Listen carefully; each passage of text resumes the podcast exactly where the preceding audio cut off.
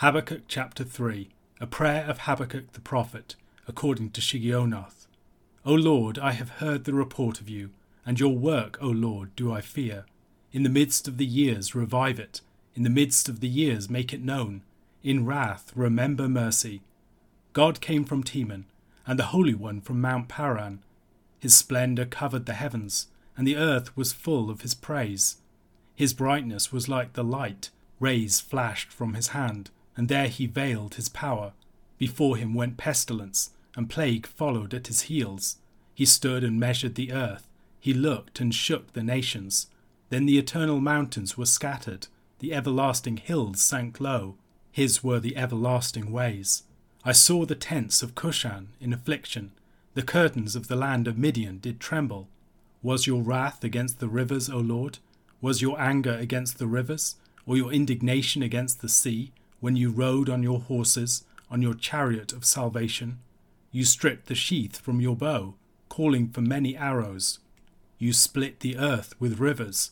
The mountains saw you and writhed. The raging waters swept on. The deep gave forth its voice. It lifted its hands on high. The sun and moon stood still in their place at the light of your arrows as they sped, at the flash of your glittering spear. You marched through the earth in fury. You threshed the nations in anger. You went out for the salvation of your people, for the salvation of your anointed. You crushed the head of the house of the wicked, laying him bare from thigh to neck. You pierced with his own arrows the heads of his warriors, who came like a whirlwind to scatter me, rejoicing as if to devour the poor in secret. You trampled the sea with your horses, the surging of mighty waters. I hear, and my body trembles. My lips quiver at the sound. Rottenness enters into my bones. My legs tremble beneath me. Yet I will quietly wait for the day of trouble to come upon people who invade us.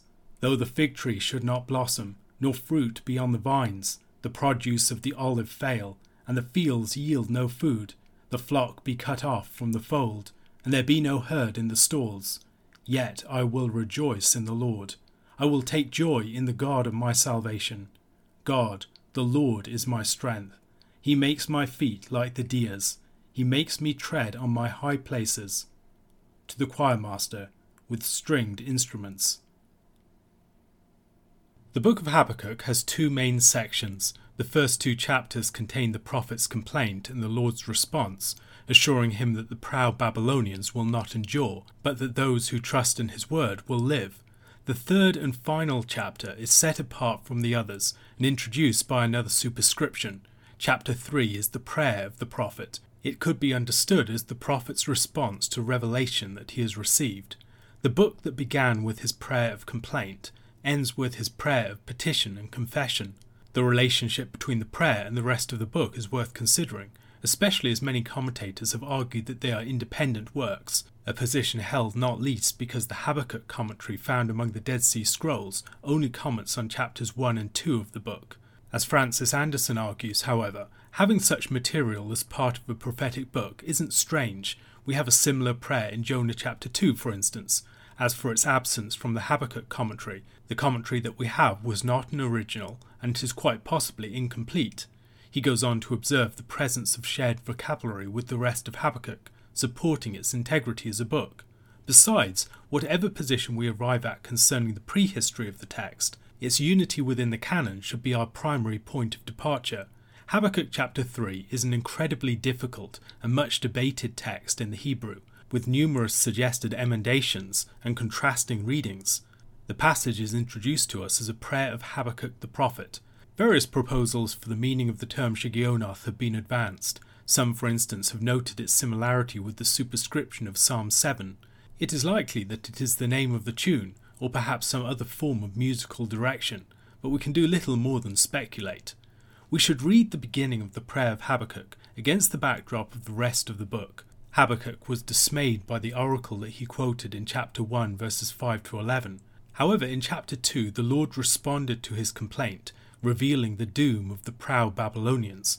We should read this prayer as the prophet's response to the Lord's fuller disclosure of his purpose and justice in that situation, and as a petition for the Lord to fulfill his word. The posture of Habakkuk before the Lord has noticeably shifted to one of more pronounced humiliation before His Majesty. He has heard of the great deeds of the Lord in the past, yet faced with current trials, feels keenly the need for the manifestation of the Lord's saving faithfulness once again, pleading with the Lord to show compassion to his people in the midst of his judgment upon them. The prayer draws heavily upon theophanic imagery, describing the glorious advent of the Lord. Teman and Mount Paran are both places associated with the land of Edom, south of Judah. This is not the only description of the Lord coming from the land of Edom in Scripture. We find other ones in places like Deuteronomy chapter 33, verse 2, in Moses' blessing of Israel. The Lord came from Sinai and dawned from Seir upon us. He shone forth from Mount Paran. He came from the ten thousands of holy ones, with flaming fire at his right hand. Also in the Song of Deborah in Judges chapter 5, verses 4 to 5. Lord, when you went out from Seir, when you marched from the region of Edom, the earth trembled and the heavens dropped, yes, the clouds dropped water. The mountains quaked before the Lord, even Sinai before the Lord, the God of Israel. As Andersen observes, the imagery of the Lord's coming from the south is described like the rising of a glorious and dreadful sun, much as in the imagery of Deuteronomy chapter 33. The Lord's advent is a dawn, it's the coming of the day of the Lord. The Lord led a triumphal march as he went before his people in their first entry into the land, accompanied by splendour in the heavens and wonders and worship upon the earth. The movement began in the region of Midian, Cushan and the land of Midian being referenced in verse 7. Cushan is an unusual word. It seems likely that this is the Cush that's associated with Moses through his Midianite wife Zipporah, not the Cush that is in the region of Sudan. The Lord comes flanked by destroyers, by pestilence before him, plague behind him, and fire in his hand. Andersen proposes that, given what we know about the four destroyers elsewhere in Scripture, in places like the book of Ezekiel, we should probably imagine the sword on his other hand. This description of the Lord on his warpath into the land should remind us of various places in the Psalms. Psalm 68, verses 6 to 8, for instance. God settles the solitary in a home. He leads out the prisoners to prosperity, but the rebellious dwell in a parched land. O God, when you went out before your people, when you marched through the wilderness, the earth quaked, the heavens poured down rain, before God, the one of Sinai, before God, the God of Israel. The theophanic imagery of the Lord's marching into battle and the earth quaking and melting before him is used elsewhere in the Psalms. Psalm 97, verses 1 to 5. The Lord reigns, let the earth rejoice, let the many coastlands be glad. Clouds and thick darkness are all around him, Righteousness and justice are the foundation of his throne. Fire goes before him and burns up his adversaries all around. His lightnings light up the world. The earth sees and trembles. The mountains melt like wax before the Lord, before the Lord of all the earth. The shaking of the world order as the Lord comes is more than just generic theophanic imagery. It recalls the way that as the Lord first led his people into the land, the world order really was turned upside down the Lord overturning the old order and refounding it by his presence and providence. Again, we see this in the Psalms, in Psalm 114, for instance. When Israel went out from Egypt, the house of Jacob from a people of strange language, Judah became his sanctuary, Israel his dominion. The sea looked and fled, Jordan turned back, the mountains skipped like rams, the hills like lambs. What ails you, O sea, that you flee? O Jordan, that you turn back? O mountains, that you skip like rams, O hills, like lambs. Tremble, O earth, at the presence of the Lord, at the presence of the God of Jacob, who turns the rock into a pool of water, the flint into a spring of water. The cosmic imagery throughout this prayer accents the Lord's remaking of the world by his coming, presenting his past actions and leading his people in a way that reminds the reader that in such mighty deeds he was acting as the Creator ruling in his creation, with no force or power sufficient to oppose or to resist him. Verses 8 to 15 have a symmetrical structure, flanked by the horses of the Lord in the opening and closing verses, and having other concentric or paralleled elements within. It depicts the Lord as a chariot riding warrior, employing, among other things, the imagery of cosmogonic myth, but using it to characterize the Lord's leading his people out of Egypt and into the Promised Land, By playing with the imagery of ancient Near Eastern creation myths and the conflict with the chaotic sea, Baal and Yam or Marduk and Tiamat, the prayer presents the Exodus as a new creation event. We might also appreciate an ironic contrast between the Lord, the great warrior, advancing before his people with his war chariots, and Pharaoh and the pursuing Egyptians with theirs. The Lord acts with anger and with might, not against the rivers and the sea, but against the pagan nations. The rivers, the mountains, the raging waters, the deep, the sun and moon all recall the foundations and the fundamental elements of the creation. The Lord is once again dividing and exerting his mastery over the elements to establish his heavens and his earth. In the Exodus, the Lord acted to deliver his anointed people, crushing the head of the house of the wicked. Such head crushing should recall Genesis chapter 3 verse 15 and the promised crushing of the head of the serpent. In Scripture, enemies of the people of God are frequently characterized as serpent like, not least Pharaoh and the Egyptians. Psalm 74, verses 13 to 14. You divided the sea by your might. You broke the heads of the sea monsters on the waters. You crushed the heads of Leviathan. You gave him as food for the creatures of the wilderness. Psalm 89, verses 9 to 10. You rule the raging of the sea. When its waves rise, you still them. You crushed Rahab like a carcass. You scattered your enemies with your mighty arm. The Egyptians had thought that they would be able to storm, scatter, and devour the Israelites, pursuing them to the Red Sea. However, in dividing the waters and then crushing the heads of the Egyptians within them, the Lord both brought about a new sort of creation, bringing a new symbolic dry land up from the Gentile waters, and also defeated the old enemy, the dragon, crushing his head as promised. In verse 16, Habakkuk returns to the language of verse 2, referring to his hearing of the great deeds of the Lord. The theophanic splendour and dread of the Lord's coming overwhelms the prophet. However, his response is to wait, as he was instructed to do back in chapter 2, verse 3. The Lord would avenge his people, and he would act for their deliverance once more. However, in the interim, Habakkuk will have to be patient and persevere in trusting the Lord. In verses 17 to 19, Habakkuk makes a climactic confession. The confession makes extensive use of parallelism, with each statement followed by a counterbalancing synonymous statement. When the land denies man its bounty, when farmers lose their flocks and herds, and their crops are destroyed, life becomes progressively more challenging, necessities gradually being stripped away. In such desperate and dark times, it might be easy to abandon faith in the Lord, However, now Habakkuk's response is to rejoice in the Lord. The Lord has delivered his people before, and he will deliver them again. Habakkuk might feel himself to be placed on uncertain terrain, his foot about to slip. Yet the Lord will, even on such treacherous terrain, make his steps sure, making him like the deer, who can run even on the most dangerous of heights. As Psalm 18, verse 33 puts it, He made my feet like the feet of a deer and set me secure on the heights. The prayer concludes with musical directions, suggesting that Habakkuk's prayer of petition and confession was one in which a larger worshipping community was invited to participate. A question to consider What do you think are the main factors that led to the prophet's change of perspective? Matthew chapter 12, verses 22 to 50. Then a demon possessed man who was blind and mute was brought to him, and he healed him, so that the man spoke and saw. And all the people were amazed and said, Can this be the son of David? But when the Pharisees heard it, they said, It is only by Beelzebul, the prince of demons, that this man casts out demons. Knowing their thoughts, he said to them, Every kingdom divided against itself is laid waste, and no city or house divided against itself will stand.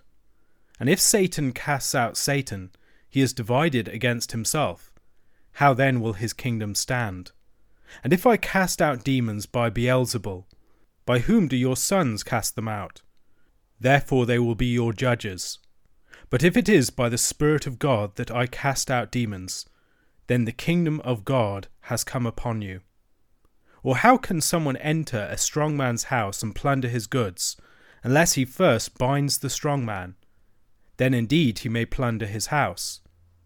Whoever is not with me is against me, and whoever does not gather with me scatters. Therefore I tell you, Every sin and blasphemy will be forgiven people, but the blasphemy against the Spirit will not be forgiven. And whoever speaks a word against the Son of Man will be forgiven, but whoever speaks against the Holy Spirit will not be forgiven, either in this age or in the age to come. Either make the tree good and its fruit good, or make the tree bad and its fruit bad, for the tree is known by its fruit. You brood of vipers, how can you speak good when you are evil? For out of the abundance of the heart the mouth speaks. The good person out of the good treasure brings forth good, and the evil person out of his evil treasure brings forth evil. I tell you, on the day of judgment people will give account for every careless word they speak. For by your words you will be justified, and by your words you will be condemned. Then some of the scribes and Pharisees answered him, saying, Teacher, we wish to see a sign from you. But he answered them, An evil and adulterous generation seeks for a sign, but no sign will be given to it, except the sign of the prophet Jonah. For just as Jonah was three days and three nights in the belly of the great fish, so will the Son of Man be three days and three nights in the heart of the earth. The men of Nineveh will rise up at the judgment with this generation, and condemn it. For they repented at the preaching of Jonah, and behold, something greater than Jonah is here. The queen of the south will rise up at the judgment with this generation, and condemn it. For she came from the ends of the earth to hear the wisdom of Solomon, and behold, something greater than Solomon is here. When the unclean spirit has gone out of a person, it passes through waterless places seeking rest, but finds none. Then it says, I will return to my house from which I came. And when it comes, it finds the house empty, swept, and put in order. Then it goes and brings with it seven other spirits more evil than itself, and they enter and dwell there. And the last state of that person is worse than the first. So also will it be with this evil generation. While he was still speaking to the people, behold, his mother and his brothers stood outside, asking to speak to him. But he replied to the man who told him, Who is my mother? And who are my brothers? And stretching out his hand toward his disciples, he said, Here are my mother and my brothers. For whoever does the will of my Father in heaven is my brother and sister and mother. In the second half of Matthew chapter 12, Jesus deals with the question of how he performs his exorcisms, and also with the issue of true membership of the people of God. The question of how Jesus casts out demons, and the claim that he does so by the power of Satan himself, is one that occurs on a number of occasions within the Gospel of Matthew, and it's an important one. It's one that Jesus highlights elsewhere. It's important to consider how much of Jesus' ministry is focused upon direct conflict with Satan and demonic forces. Jesus isn't just a teacher or even a healer or a miracle worker, he's an exorcist. He's someone who drives out evil spirits, like David, who gave relief to Saul, who was troubled by an evil spirit after the Spirit of God left him. So Jesus, as David's greater son, brings relief to the people of Israel, who are troubled by evil spirits. The Pharisees accuse him of acting in the power of Beelzebul, or Beelzebub, the lord of the flies, or maybe the lord of the garbage heap. If this were the case, though, Jesus argues, Satan's kingdom would be doomed, as it would be divided against itself, seeking to cast out itself. And they aren't even consistent in their accusations, for if they were, they'd be accusing their own disciples and sons who cast out demons. Jesus seems to acknowledge here that there are others who are performing exorcisms, but his exorcisms seem to be operating on a different level. He is casting out by the Spirit of God, which is proof that the kingdom of God has come upon Israel. He's conquering the oppressed land for God. Now, other exorcists seem to cast out demons using incantations, bizarre rituals, and other things along those lines, whereas Christ does so by his powerful and authoritative word. Something that's noted in the Gospels that with a word he can cast out demons. It's his own authority that he's doing this with. It's not with some special trick or some ritual that he has to perform. He has personal authority over the demonic realm. The demons recognize him and tremble. Jesus binds the strong man and as a result can plunder his house. In Luke chapter 11, verse 20, there's a reference to the finger of God in this same saying, which suggests that the story of the Exodus might be in the background here, as the Egyptian magicians speak about the plagues being performed by the finger of God, that they can't replicate them at a certain point. That is a sign that God is acting. And likewise here, God is acting in Jesus Christ in a way that proves there's a new Exodus type event taking place. In this moment in history, things have narrowed to a point, and there are no places to stand on the sideline. You can't be neutral. You're either for or against Christ, either gathering with him or scattering. And Jesus presents this alternative very clearly to people that they don't have the opportunity to just stand back and be neutral.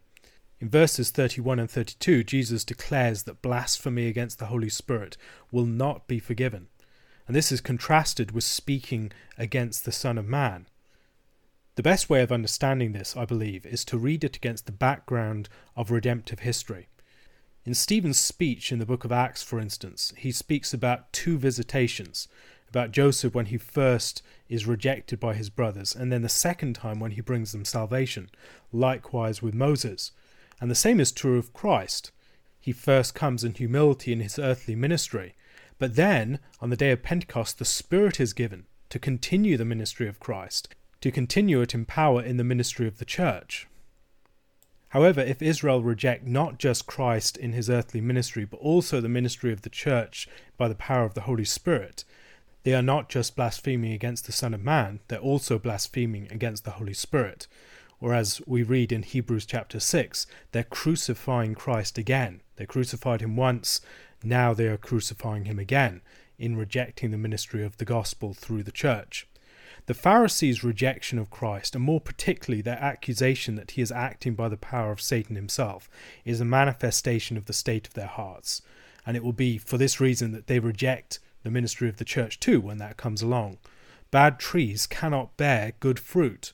They are a brood of vipers, and that image is that they are children of the great serpent, that they are the seed of the serpent rather than the seed of the woman. Jesus draws particular attention to the relationship between the heart and the tongue. This is a common theme in the wisdom literature, for instance, in the book of Proverbs and elsewhere. Speech manifests the heart. And the themes here might also relate to the healing and exorcism that has provoked this discourse in the first place. Jesus has healed a mute and blind man who was oppressed by a demon. And it seems that the oppression of the demon prevented the man from seeing and from speaking. In a similar manner, the people who are accusing him of casting out demons by the power of Beelzebul are displaying the failure of their faculties of speech and of perception as a result of their demonically oppressed hearts. Some of the scribes and Pharisees then ask him for a sign, and Jesus refuses to give any sign apart from the sign of the prophet Jonah. And note the similarity with the challenge of Satan earlier on in chapter 4 If you are the Son of God, then do this great sign. Jesus declares them to be an evil and adulterous generation, and this recalls the language of Moses during the Exodus.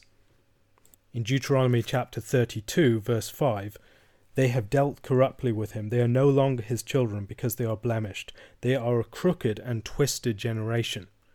And again in verse 20 of that same chapter, they are a perverse generation, children in whom there is no faithfulness. Why are they given the sign of Jonah? Jesus, among other things, is declaring in advance what he is going to do in his death and resurrection, so that when it happens, it will be very clear that it was intended.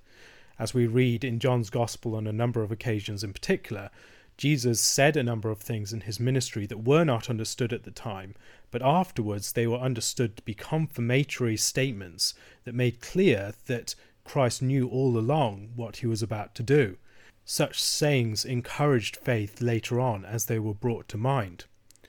Jonah's generation was described as adulterous, and Jonah was sent to the people of Nineveh, among other reasons, as a sign of God's judgment of leaving Israel and going to the nations, provoking Israel to jealousy by showing others mercy. The Israel of Jesus' day would experience the same thing. The book of Jonah is also a sign to Israel of its own judgment of exile, but then its deliverance from that. There is a lot of symbolism in the book of Jonah, as Jonah's sin leads to the shaking up of the waters and trouble for the sailors on the boat. They have to cast Jonah into the sea, and then Jonah is swallowed by this big fish. As he prays to God in the belly of this big fish, he's later vomited out on the land. And the second half of the book of Jonah, chapters 3 to 4, parallel the first two chapters in other ways. It is the story of two missions of Jonah, the dove. It's a story that brings to mind ark themes, not just in the fact that it's two missions of a dove, but in other respects as well. God is preparing an ark for his people in Nineveh itself, and the emphasis upon the cattle and their involvement within all the events, the events of the fasting, that God is concerned for the cattle at the very end of the book, and the way that Nineveh is described, the numbers associated with it, suggest a connection between Noah's ark and Nineveh. God is preparing to cast his people into the sea. They've caused upset in the region because of their sin, and they have to be cast into exile. But God is preparing a big fish of Nineveh to swallow them up. And as they are swallowed up, if they pray to God in the belly of that big fish, they will be delivered.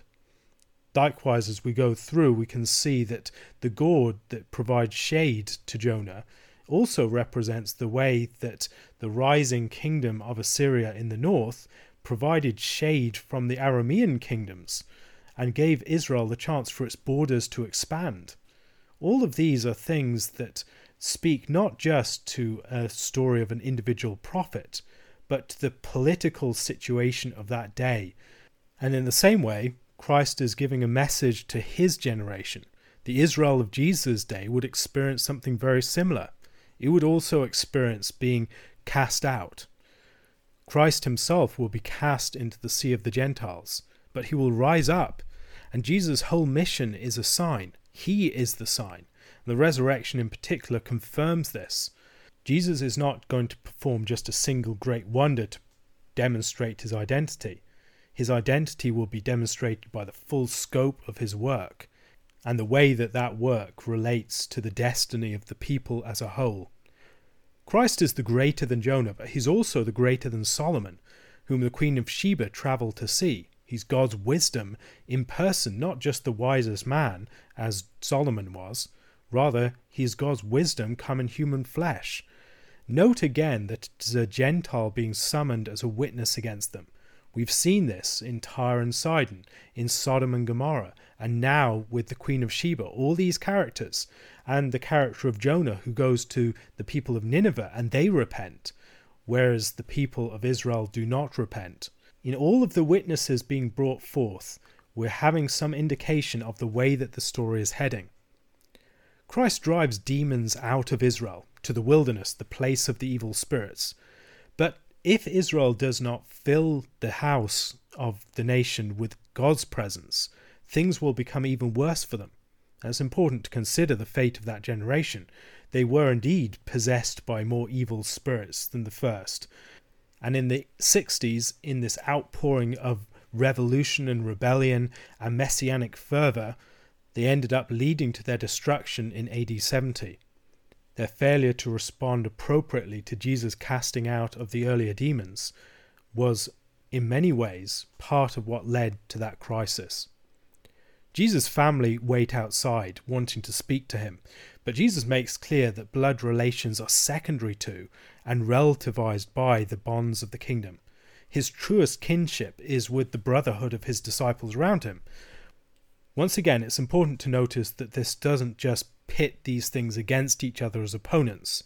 While they can be at direct odds with each other, as we see in some Jesus teaching in these contexts, there is also the fact that Jesus' family relations are largely taken up into and transformed within the life of the kingdom.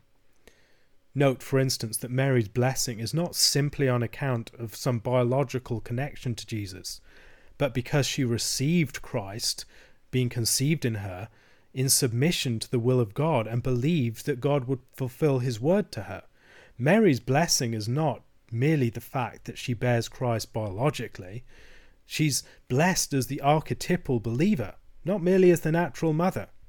We become as Christ's mother when we receive the word of the Lord like Mary did. and we become as Christ's brothers and sisters as we follow him and are faithful to the will of God as he is. A question to consider How can the shared life of the kingdom of God transform the way that we relate to the believing members of our own families?